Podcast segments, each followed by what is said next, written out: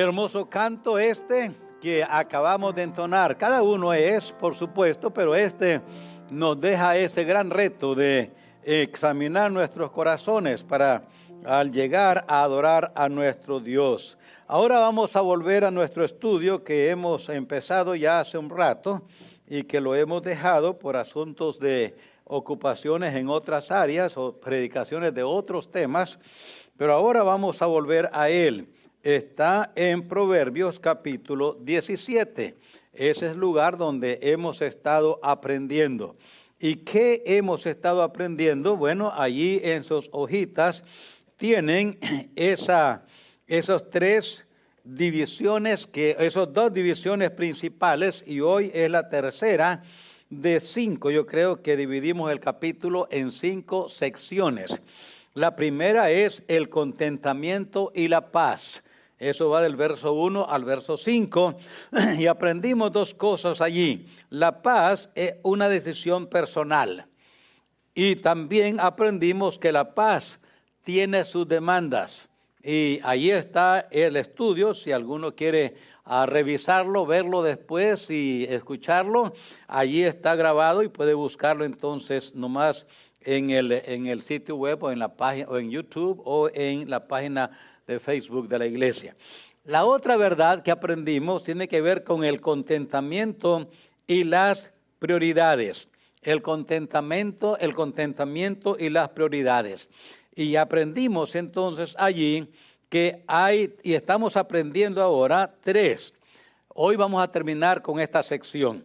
Primero aprendimos que formar generaciones que den y produzcan honra trae contentamiento.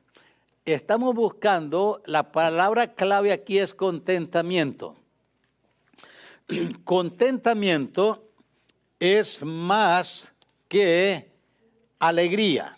Alegría es una cosa, eh, el contentamiento es más profundo que la alegría. El contentamiento es más profundo. Entonces, estamos hablando de el contentamiento ahora y las prioridades.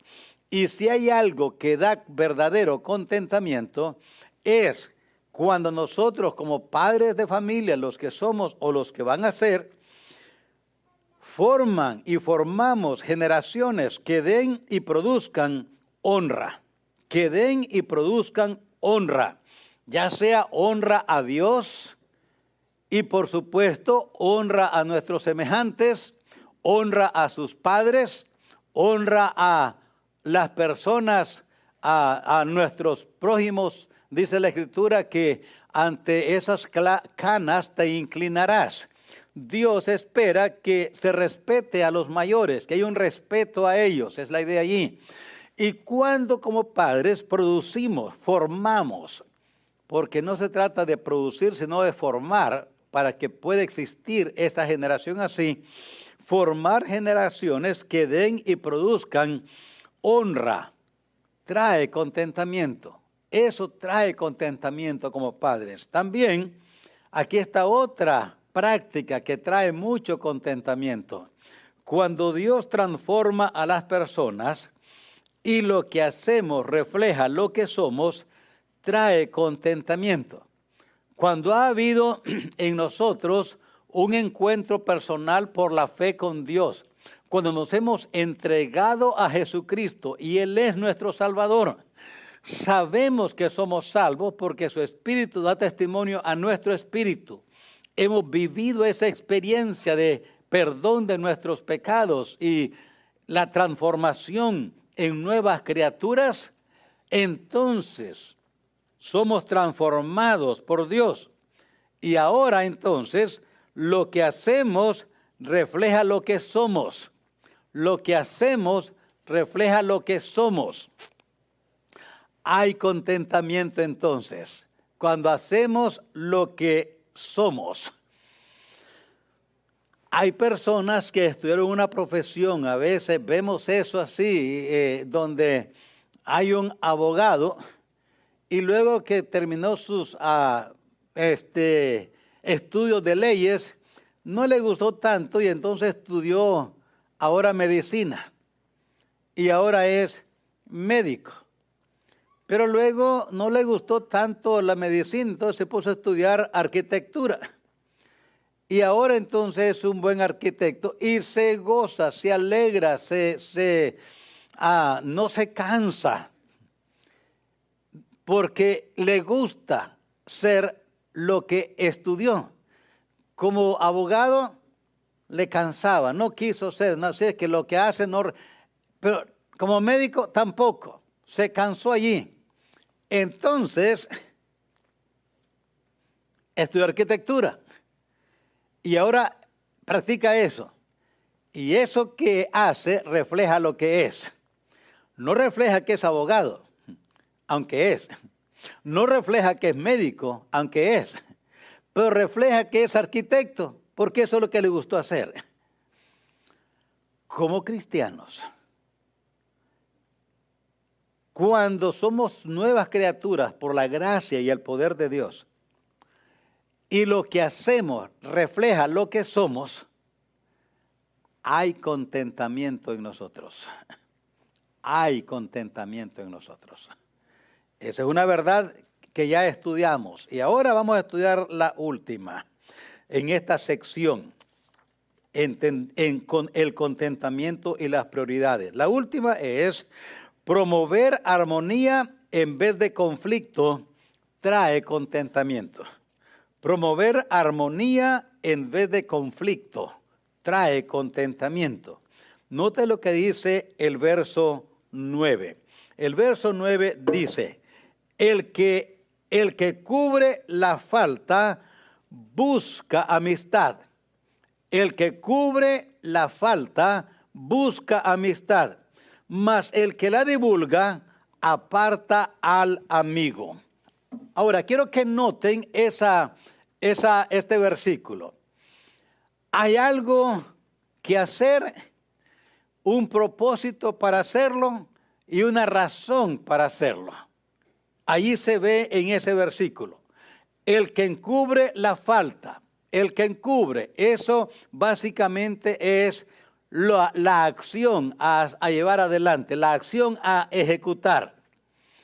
La falta, ese es el, el propósito, la falta, el que encubre la falta. Entonces tiene un propósito para encubrir.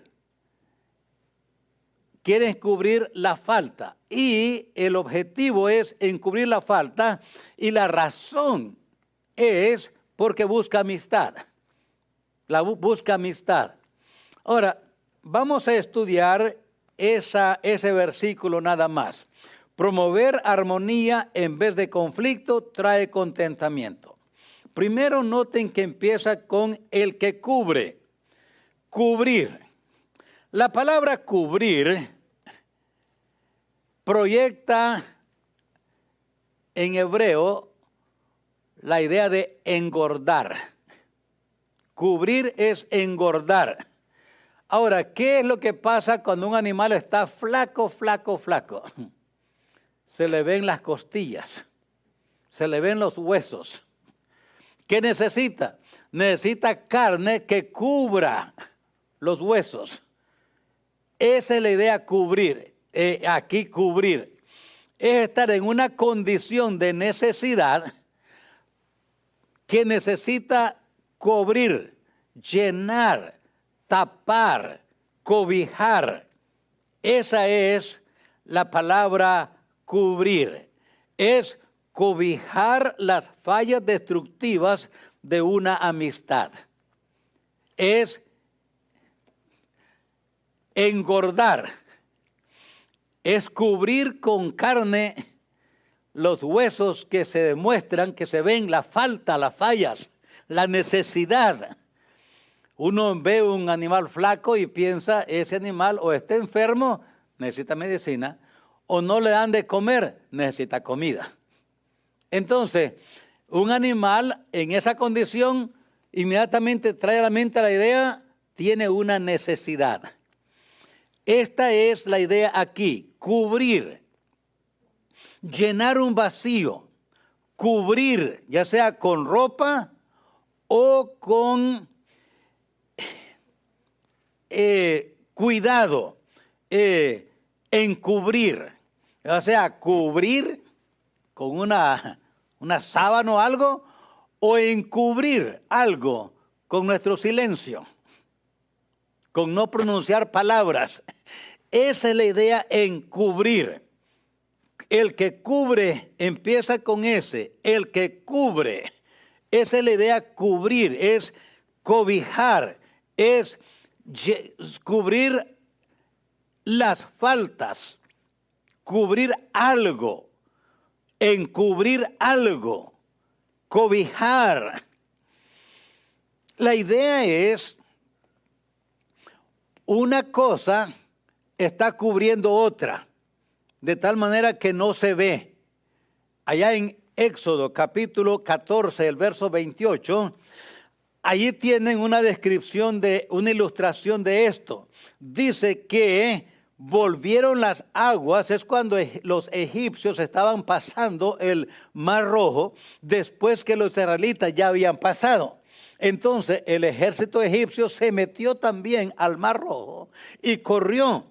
Pero dice que volvieron las aguas y cubrieron, ahí está la palabra cubrir, cubrieron los carros y la caballería y todo el ejército de Faraón que había entrado tras ellos en el mar, no quedó de ellos ni uno, no quedó de ellos ni uno, o sea, todos fueron cubiertos.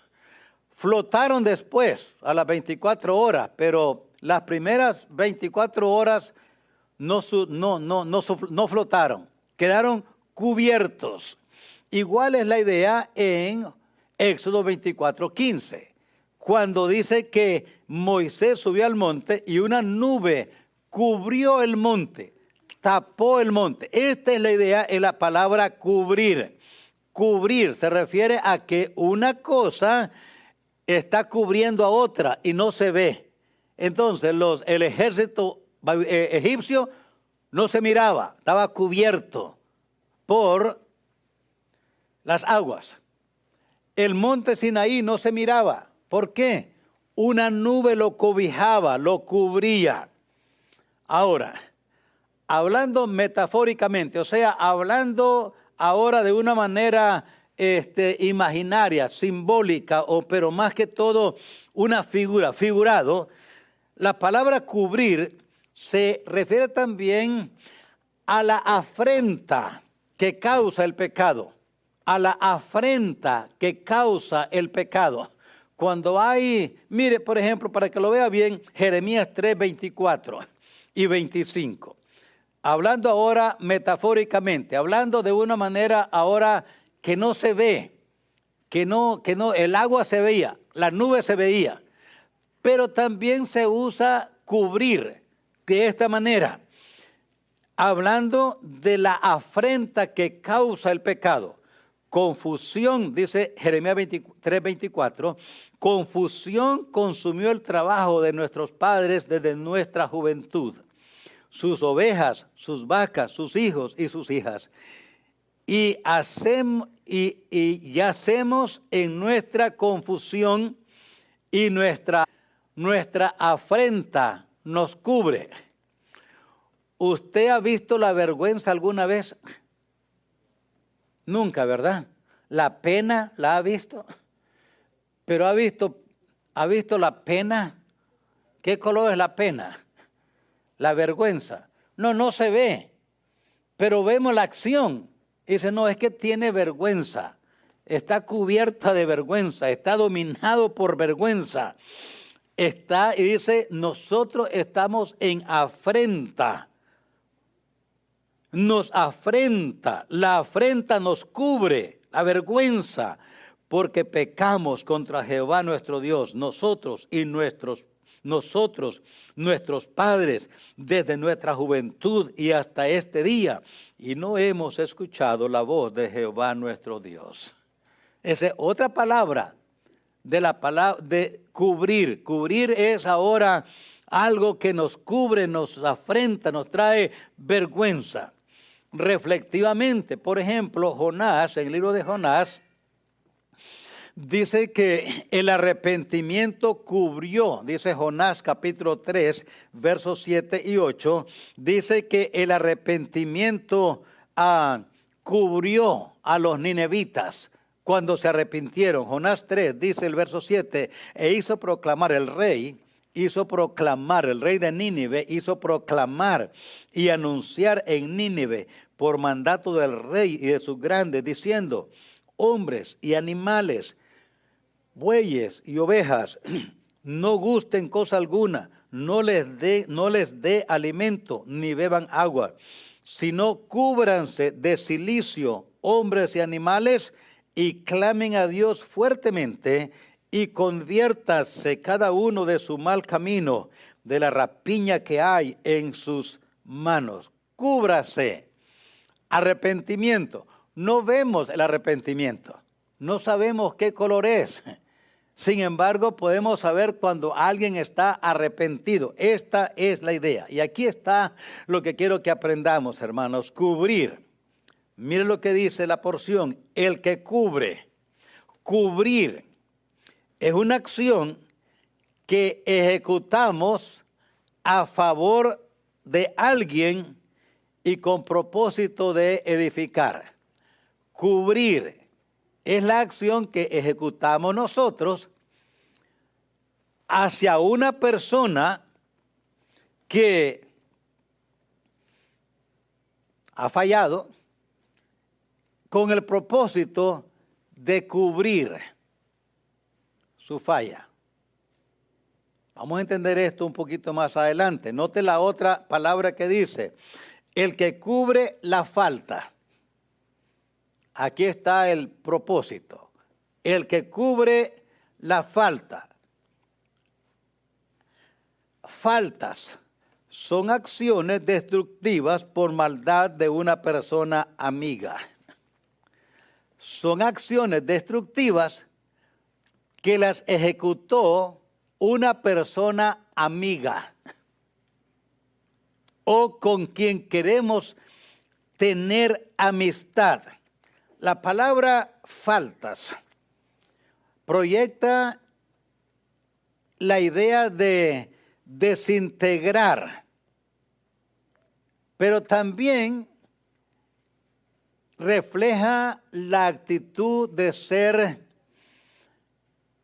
en el hebreo, refleja la actitud o el carácter de ser estúpido. Eso es fuerte, es una palabra fuerte. La palabra falta no es una palabra ligera, no es una palabra, cuando estudiamos el, uso en la escritura, no es una palabra como la podemos mencionar, una mentirita blanca que no existe, pero así la queremos como amortiguar, como decir, eh, eh, eh, este, vestirla de esa manera, disfrazarla de esa manera. No, entonces, ese, en, hebreo la idea es desintegrar, falta. Es como oímos de un terrible accidente. Y ¿qué pasó? Dice, tuvo una falla el avión. Sí, parece una falla.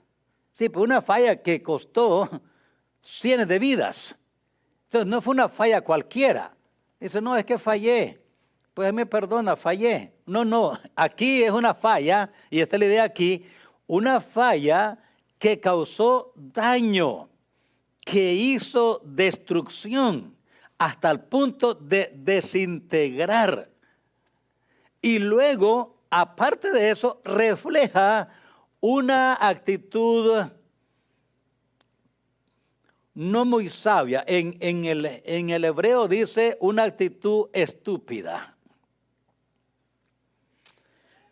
Así es que la desintegración que causa la falta está asociado con estupidez de carácter en la persona. La acción que desintegra refleja estupidez.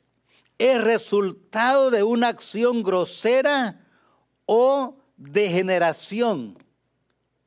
Degenerar una persona degenerada. es lo que causa esta falta. Ahora, ¿qué es degenerar? Cuando decimos, no, esta persona es una persona degenerada. ¿Palabra suave o fuerte? ¿Cómo le oye? Le gustaría que nos dijeran que eres un degenerado. A mí no me gustaría que me digan eso. ¿A usted le gustaría? No, a nadie.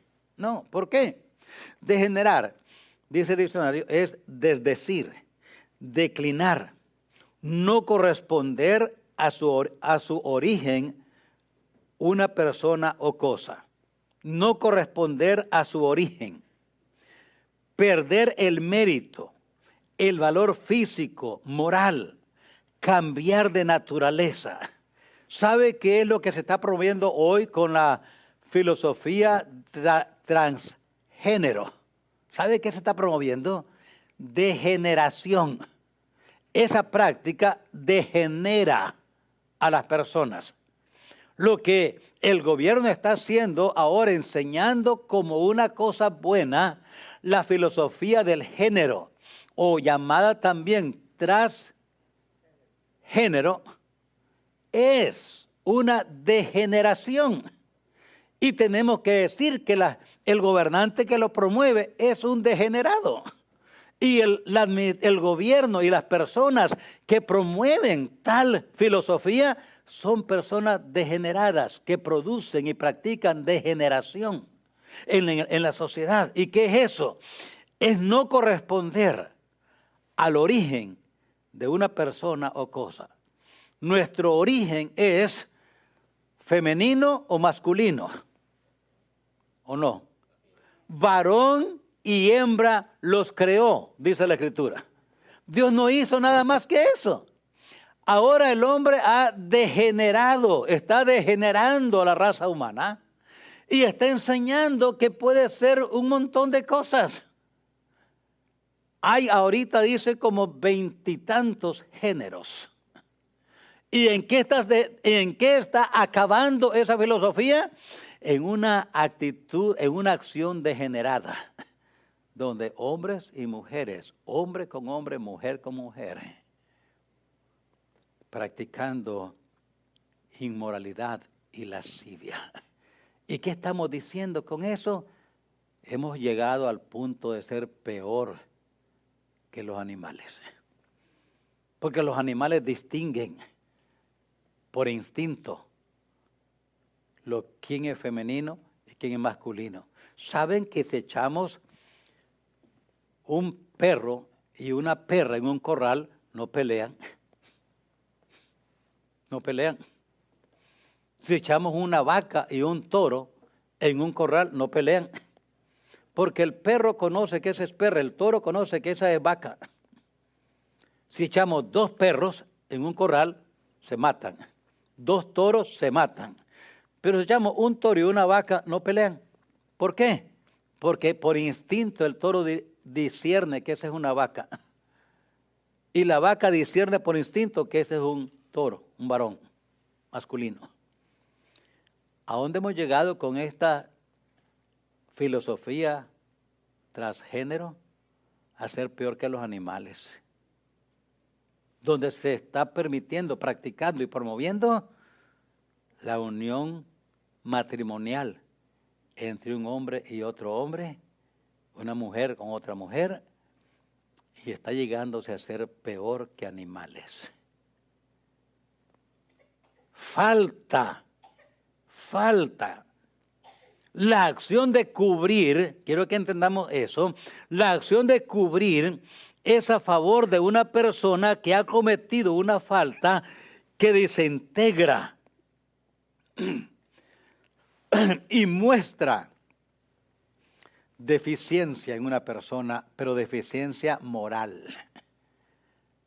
La, la, acción de cubrir es a favor de una persona que ha cometido una falta que desintegra y muestra deficiencia moral de carácter. Tristemente hoy vemos como padres que usan drogas o borrachos caen en actos que desintegran a la familia. Padres, leemos, y hay padres ahorita mismo en las cárceles, Porque padres abusaron de sus propias hijas. Los padres abusaron de sus propias hijas.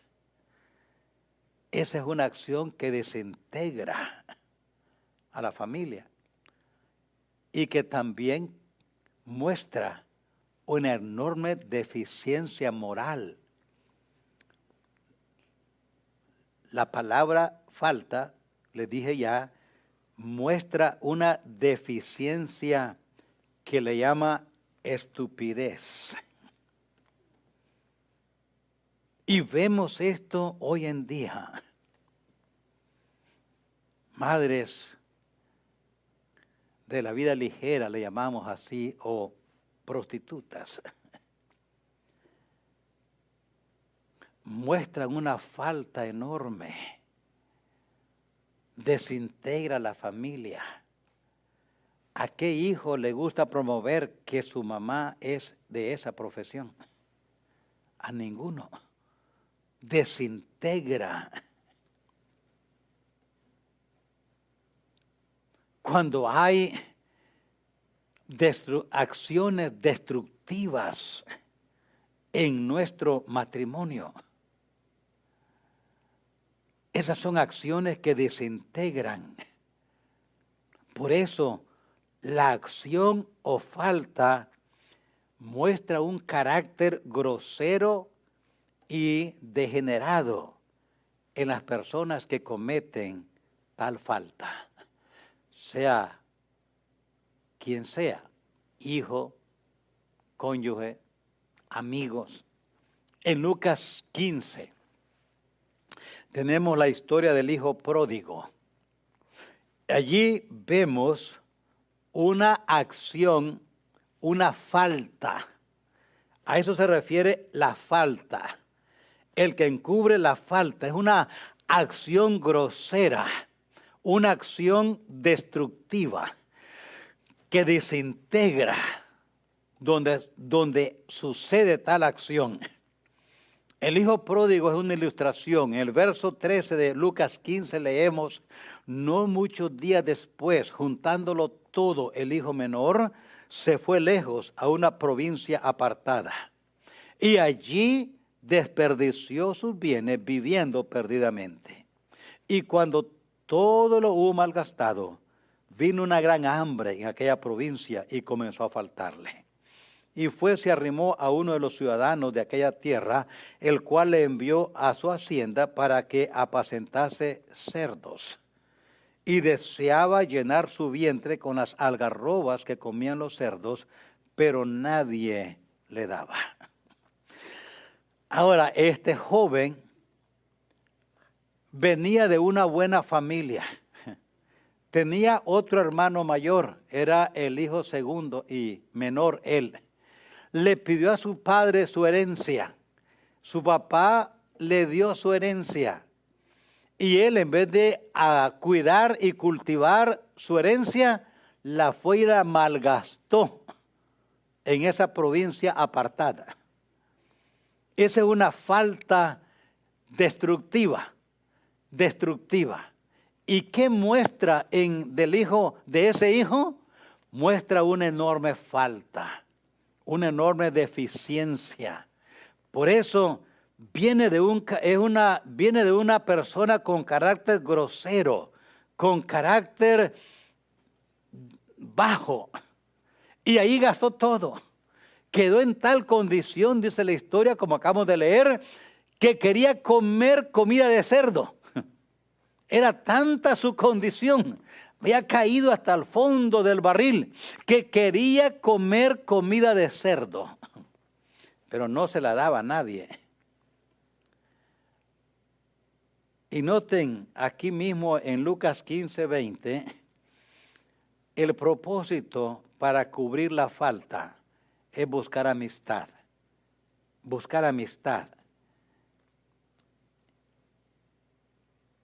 ¿Cuál es el propósito de cubrir la falta? El que cubre la falta busca amistad. La razón por qué cubrir la falta es para hacer o mantener la amistad, hacer amistad que no existe o mantener la amistad que ya hay. Lucas 15, 20. Allí muestra al hijo pródigo, así llamado, reflexionando y levantándose vino a su padre. Y cuando aún estaba lejos, lo vio su padre y fue movido a misericordia y corrió y se echó sobre su cuello y le besó.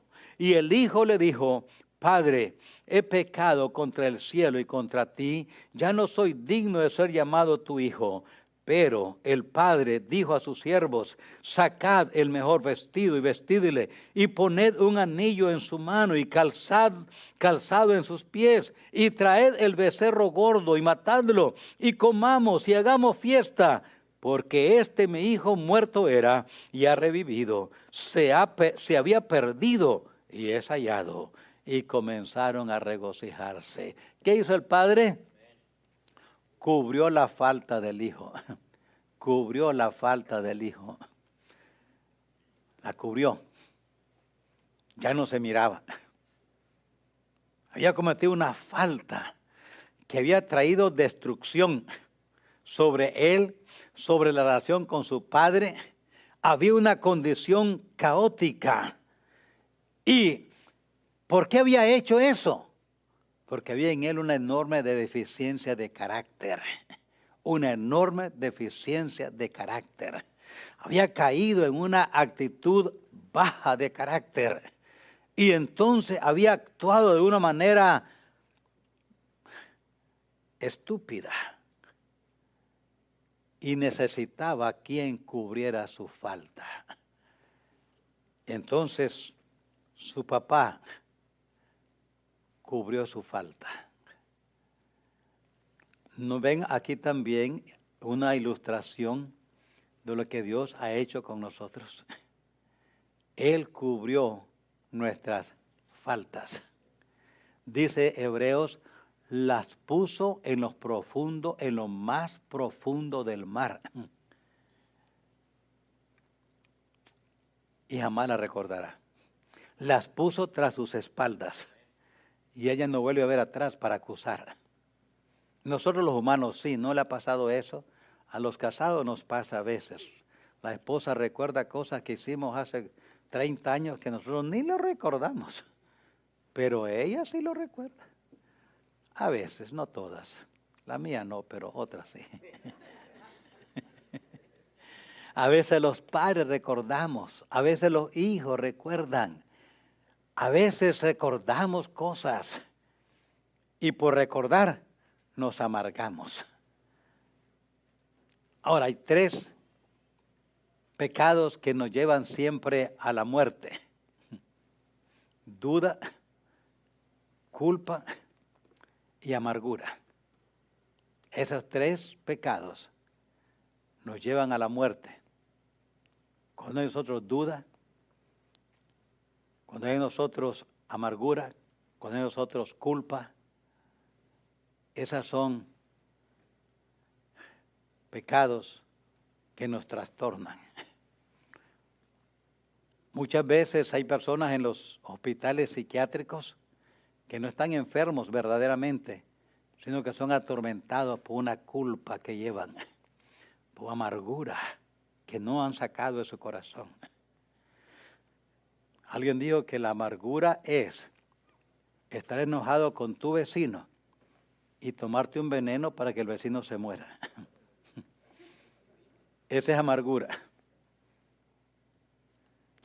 ¿Cómo se va a morir el vecino si el veneno me lo tomé yo? No, el que se muere soy yo. Así es la amargura. La amargura es, no daña al que nos amargó, nos daña a nosotros como familias, como cónyuges, como hermanos en Cristo, amigos, tenemos que cubrir las faltas. ¿Y cómo las cubrimos? Tenemos que cubrirlas para mantener y mostrar amistad. Por eso Colosenses 3, 12 y 13, el Señor Jesús cuando piensas y cuando meditas en este versículo, nota el verso 12, vestidos como escogidos de Dios. Fíjense ustedes ahora, síganme allí, Dios va a dar varias características cualidades de cristianos, cualidades que tenemos que tener para poder ejecutar la acción que nos va a decir en el verso 13. ¿Usted ha visto, alguna vez alguien ha sacado miel de los panales de miel aquí? Tienen un vestuario, tienen que ponerse un vestuario especial, porque si no se visten de ese vestuario especial, no va a sacar ni una gota de miel, pero muchas mordidas, sí. Va a salir lleno de ponzoñas de abejas, pero nada de miel. Entonces tiene que ponerse ese vestuario especial para poder ejecutar una acción muy dulce, sacar miel. Pero si no se viste de eso, no hay miel, más bien hay muerte. Dice Dios, para ejecutar la acción del verso 13, necesita hacer esto. Necesitas vestirte como escogido de Dios, como santo, amado de Dios. Tienes que vestirte de entrañable misericordia. Tienes que vestirte de benignidad. Tienes que vestirte de humildad. Tienes que vestirte de mansedumbre. Tienes que vestirte de paciencia. Ahí ya van con nueve vestuarios, capas. Y cuando te has vestido de todo esto, ahora ejecuta la siguiente acción. Soportarse unos a otros. Soportarse unos a otros. ¿Quieres sacar miel del panal? Vístete de este vestido. Si no te vistes de este vestido, no hay miel. Más bien va a haber dolor, va a haber sufrimiento. Ponte ese vestuario. Dice Dios, si vas, si vamos, si vas a soportar, a soportarse unos a otros, tienen que vestirse primero como escogidos de Dios, santo, amable, entrañable misericordia, benignidad, humildad, mansedumbre, paciencia. Cuando te, te has vestido de todos esos esas telas, de ese vestuario especial, ahora vas a poder soportarse unos a otros y perdonarse unos a otros si alguien tuviera queja contra otro. ¿Sabe por qué, hermanos, nos maltratamos unos a otros como cónyuges, como padres, como hijos, como hermanos en Cristo, como amigos? ¿Sabe por qué nos maltratamos muchas veces fuertemente? Porque no estamos vestidos con el vestuario correcto. ¿Qué cree que va a decir el doctor si llevamos, vamos al médico? Porque estamos picados de abejas por todos lados. Si vamos al médico y el médico nos dice, ¿qué estabas haciendo? Sacando miel. ¿Y te vestiste con el vestido especial de sacar miel? No, me fui así nomás, sin camisa. Ah, ¿Sabe qué está pasando? Muchas veces como cónyuges, como familias naturales, como hermanos en Cristo, como amigos, queremos soportarnos unos a otros, perdonarnos unos a otros, pero vestidos de la carne. ¿Te imaginas? ¿Qué esperanza va a haber de que nos soportemos unos a otros? No, en la carne lo que vamos a hacer es golpearnos unos a otros. Perdonarnos unos a otros. ¿Cuándo no vamos a perdonar en la carne? Dice Dios, para ejecutar esas dos acciones, necesita vestirte con un vestuario especial. Y ese es tan especial que no hay, el hombre no lo provee. Ni la psicología, ni, ni la psiquiatría, ni que cuentes uno hasta el 10, dice, ya ven, a veces anuncia, no, no te enojes tanto, cuenta del 1 al 10. Y a las 10 ya, ya estoy un angelito. No, dice Dios, mentira. No importa que cuentes hasta millones de millones, vas a ser igual. La única manera de soportarnos como cónyuges. No había hablado con un esposo. es que mi esposa, pastor, me dice, me dan ganas a veces de levantar un martillo de 500 libras y dejárselo caer. Y yo pensé, pero ¿cómo vas a levantar un martillo de 500 libras, hijo? Si no puede levantar ni siquiera uno de 250. Pero era tanto lo que sentía él hacia su esposa que quería levantar un martillo de 500 libras. No, si no nos vestimos así, escogidos, santos, amado, de entrañable misericordia, benignidad, humildad, mansedumbre, paciencia, no nos vamos a soportar unos a otros. No. ¿Qué nos hace falta? Es que mi esposo, que mi esposo falle menos, falte menos, eso que me hace falta. No, falta que nos vistamos el vestuario correcto. ¿Qué hace falta? Pues que mi esposa no falle tanto. No, no, el vestuario correcto es lo que nos hace falta. ¿Qué, es, qué, ¿Qué hace falta? Pues que este mamá, papá, hijo que yo tengo, no, que se porten bien. No, vistámonos correctamente. Eso es lo que falta. Y luego nos podemos soportar unos a otros. Nos podemos perdonar unos a otros. Faltas. Hermanos, cometemos faltas a veces que son tan destructivas que si no nos perdonamos, porque son productos de nuestra carnalidad, son destructivas porque son producto de nuestras deficiencias y nuestras incapacidades y nuestros desvíos morales, sociales. Tenemos que vestirnos para bien, para poder cubrir las faltas. El que cubre la falta busca amistad. Ahora amistad. Porque ese ahora esto es lo que queremos alcanzar, amistad. Es la relación por un pacto que demanda lealtad. Esa es amistad. Es la relación, en hebreo, estudié la palabra, estudiando la palabra, dice que amistad en este contexto es la relación por un pacto que demanda lealtad. La palabra hebrea, amistad, es amar es amor, es amistad. Tiene tres usos. Puede ser amar, puede ser amistad, puede ser amor. Entonces, los traductores escogieron amistad en vez de amor o amar. La palabra amistad, amor, está frecuentemente asociada con el establecimiento de un pacto que impone lealtad. La palabra amistad está en toda la escritura, está frecuentemente usada con una relación que nos impone lealtad. Por ejemplo, Deuteronomio 7, allí habla de ese pacto. Deuteronomio 7, 7 al 8. Dice Moisés está hablándole a la, a la nación de Israel, no por ser vosotros más que todos los pueblos, os ha querido Jehová, os ha querido Jehová y os ha escogido. Note dos acciones, querido y escogido. Pues vosotros erais el más insignificante de todos los pueblos Así es que no fue por tu significancia. Ahora note, sino, verso 8, por cuanto Jehová os amó y quiso guardar el juramento que juró a vuestros padres.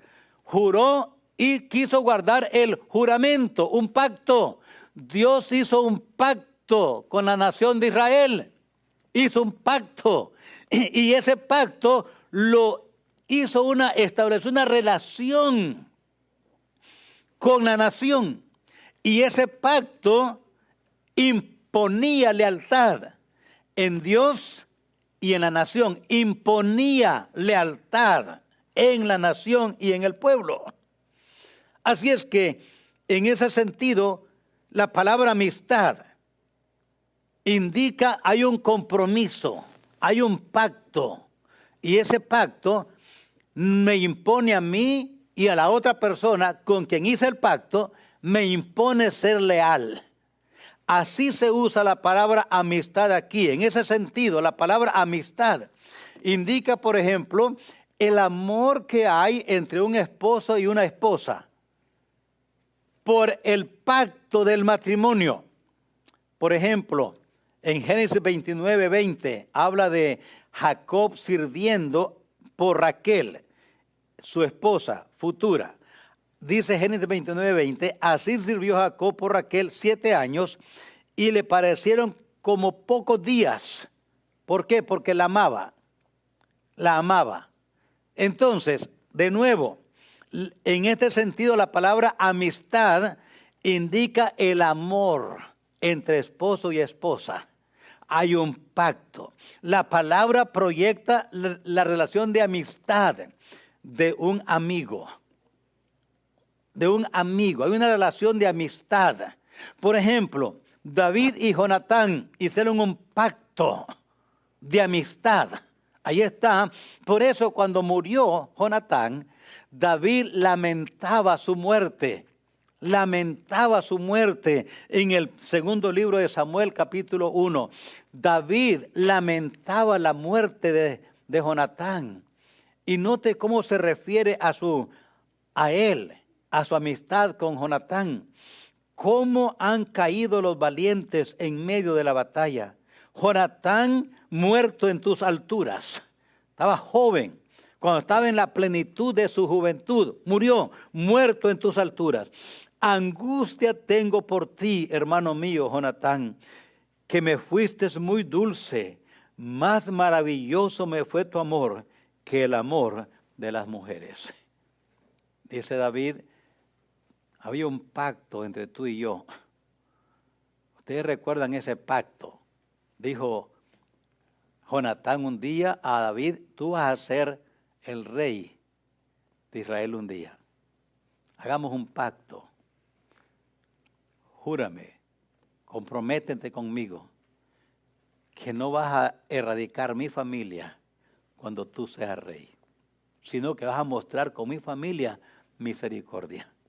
Por eso cuando murió Jonatán, David preguntó, ¿ha quedado alguien descendiente de Saúl, descendiente de Jonatán, a quien yo le muestre misericordia por amor a Jonatán? Había un pacto, amistad. Ahora, hermanos, para terminar, quiero que miremos y recordemos todo lo que estamos estudiando. La acción para ejecutar es cubrir, no publicar, encubrir, tapar, cobijar. Las faltas.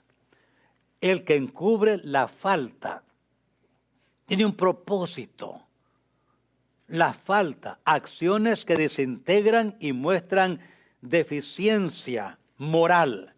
Las acciones tienen el propósito la acción de cubrir tiene el propósito de buscar, fomentar amistad con las personas que actúan de manera destructiva por su carácter grosero, por su actitud de deficiencia moral. La razón para ejecutar tal acción es, la acción es cubrir las faltas. Es que hay un pacto de amor con tal persona que nos impone lealtad. Puede ser nuestros padres. Hay un compromiso como padres de cuidar a nuestros hijos. Puede ser de los hijos. Los hijos hay un compromiso que Dios dice obedecer, honrar a sus padres. Puede ser de los cónyuges.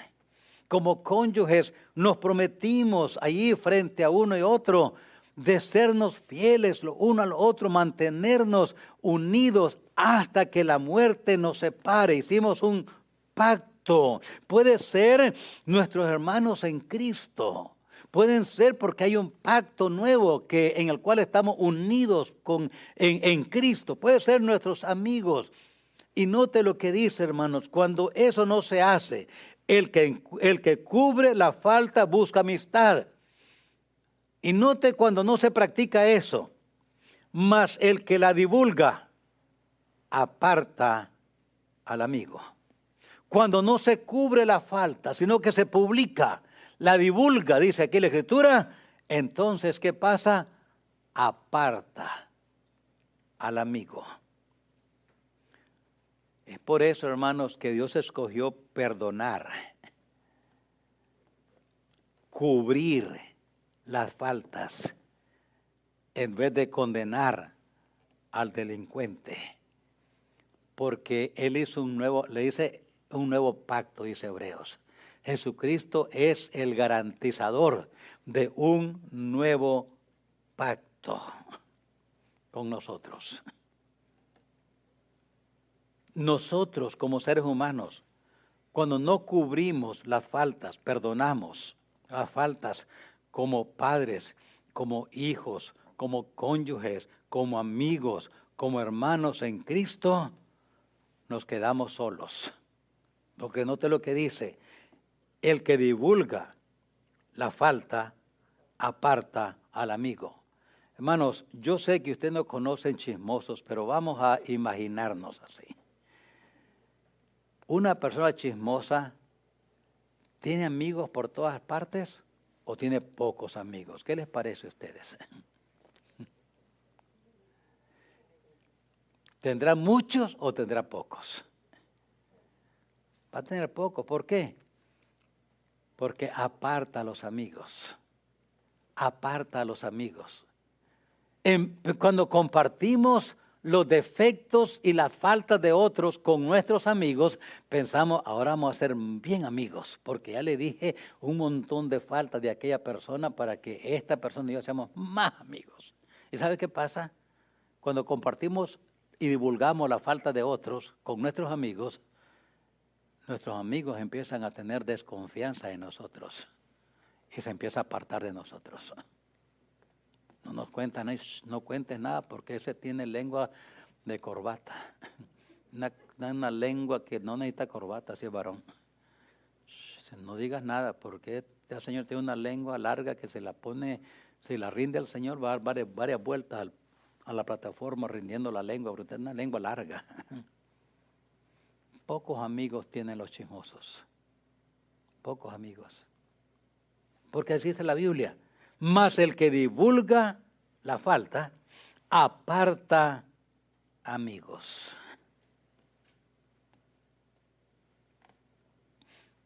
Por eso, hermanos, promover armonía en vez de conflicto trae contentamiento. Cuando nosotros como seres humanos tenemos nuestras prioridades en orden, queremos contentamiento, pongamos ciertas prioridades en orden. Por ejemplo, formemos generaciones que den y produzcan honra. Que nuestros hijos sean personas que donde quiera que andan, honran a Dios, nos honran a nosotros como padres, honran a sus patrones, honran a sus mayores, honran a sus abuelitos, honran a sus tíos, honran la autoridad. ¿Sabe qué vamos, cómo nos vamos a sentir nosotros? ¿Contentos o tristes? Contentos. Nuestros hijos nuestros descendientes serán personas que producen contentamiento, no solo a nosotros, pero a los semejantes. Y van a decir de ellos, qué buen muchacho es ese, qué buena muchacha es esta, qué buen, ¿quién es el papá de él? ¿Quién es el papá de ella? ¿Quién son sus padres?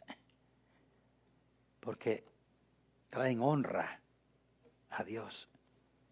La otra que aprendimos es cuando Dios nos transforma y lo que hacemos refleja lo que somos, hay contentamiento en nosotros. Nos sentimos contentos porque somos. A veces dice, mire, lo que miras es lo que es. Así que si lo que miras no te gusta, pues es lo que es. Decimos, es la realidad como en los matrimonios, ¿verdad? Los enamoramos de lo ideal y nos casamos con lo real. Porque así es. Ya después de la boda, ya el peinado se alborotó, el pelo se alborotó, la pintura se cayó. Y para dormir, si habían, ¿cómo se llama? Placas, pues él se quitó la placa y la puso allí y quedó viejito. Dice, ponte la placa mejor porque es que nos, casamos, nos enamoramos de lo ideal, nos casamos con lo real. Cuando lo que somos, cuando lo que hacemos proyecta lo que somos, refleja lo que somos, Y lo último que aprendimos ahorita, promover armonía en vez de conflictos. No seamos personas conflictivas. A veces, otra vez repito, hermanos, a veces nuestro carácter, nuestra deficiencia de carácter, produce conflictos por todas partes. Tanto así que el mejor amigo del hombre, ¿cuál es? El mejor amigo del hombre, ¿cuál es? Usted no sabe. El perro. Pero como tenemos mal carácter, hasta el perro se corre.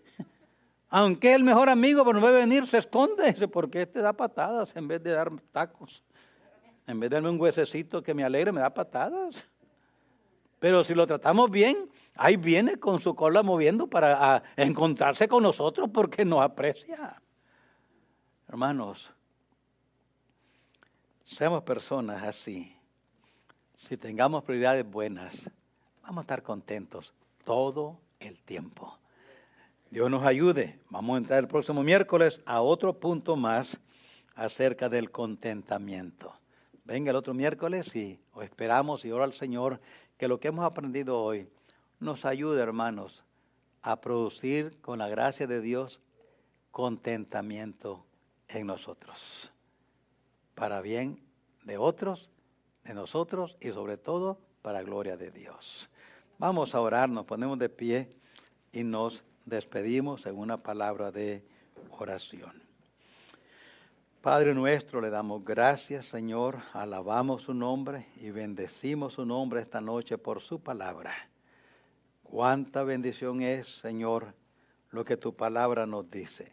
Qué hermoso es cuando tu pueblo de verdad, como seres humanos, nos enfocamos en cubrir nuestras faltas unos a otros. Cuando buscamos amistad, en vez de promover división, destrucción, cuando de verdad nos acercamos a ti y ahora buscamos, trabajamos con tu gracia, cooperamos con tu espíritu para que nos podamos vestir ese vestuario de celestial, para que podamos con tu gracia soportarnos unos a otros, perdonarnos unos a otros, así como Cristo soportó nuestras faltas, perdonó nuestras faltas, cubrió nuestras faltas y ahora nosotros tenemos, por tu gracia, esa hermosa relación contigo, de padres a hijos, de hermano mayor a hermano menor. Qué hermoso es, Señor, ser personas que producimos contentamiento por tener prioridades en orden. Despide a tu pueblo con tu paz esta noche. Ayúdanos en nuestras necesidades, por aquellos, Señor, que a veces por nuestras dificultades físicas, por situaciones adversas, no podemos estar aquí. Gracias, Señor, por los que pudieron llegar, pero aquellos que no pudieron, bendíceles, ayúdales. Usted sabe, Señor, las causas. Nos encomendamos en tus manos, pedimos tu ayuda como nación, como estado, como ciudad, como condado. Pedimos, Señor, tu ayuda y tu gracia. Pedimos tu intervención en los, entre tu pueblo, Señor, algunos con enfermedades, unos con enfermedades terminales. Consuela, conforta, fortalece a aquellos que están, Señor, caídos, están enfermos. Pon tu mano de sanidad, manifiesta tu gracia, Señor. Aquellos que están con falta de trabajo, provee un trabajo aquellos, Señor, que están pasando por otras situaciones adversas, manifiesta tu gracia y tu poder para gloria suya y bendición de su pueblo. Lo rogamos en Cristo Jesús. Amén. Amén.